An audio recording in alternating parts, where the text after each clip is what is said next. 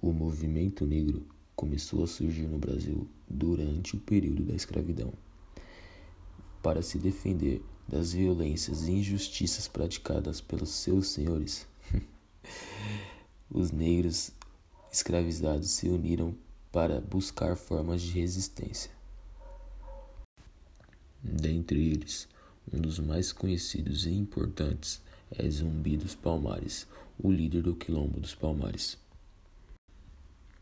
Ao longo dos anos, o movimento negro se fortaleceu e foi responsável por diversas conquistas dessa comunidade, que por séculos foi injustiçada.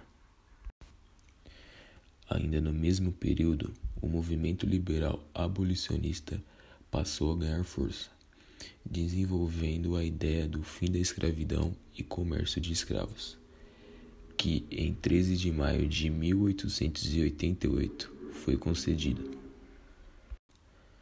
Mas um novo desafio estava lançado: a luta contra o preconceito e desigualdade social. Ao longo dos anos, essa foi a maior dificuldade encontrada pelos negros. Mesmo com as dificuldades, eles não desistiram.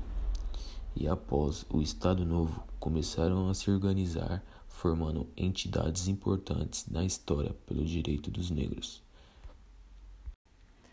Ao longo dos anos 70, o movimento negro ganhou força e assim formaram vários grupos de jovens negros e denunciaram o preconceito.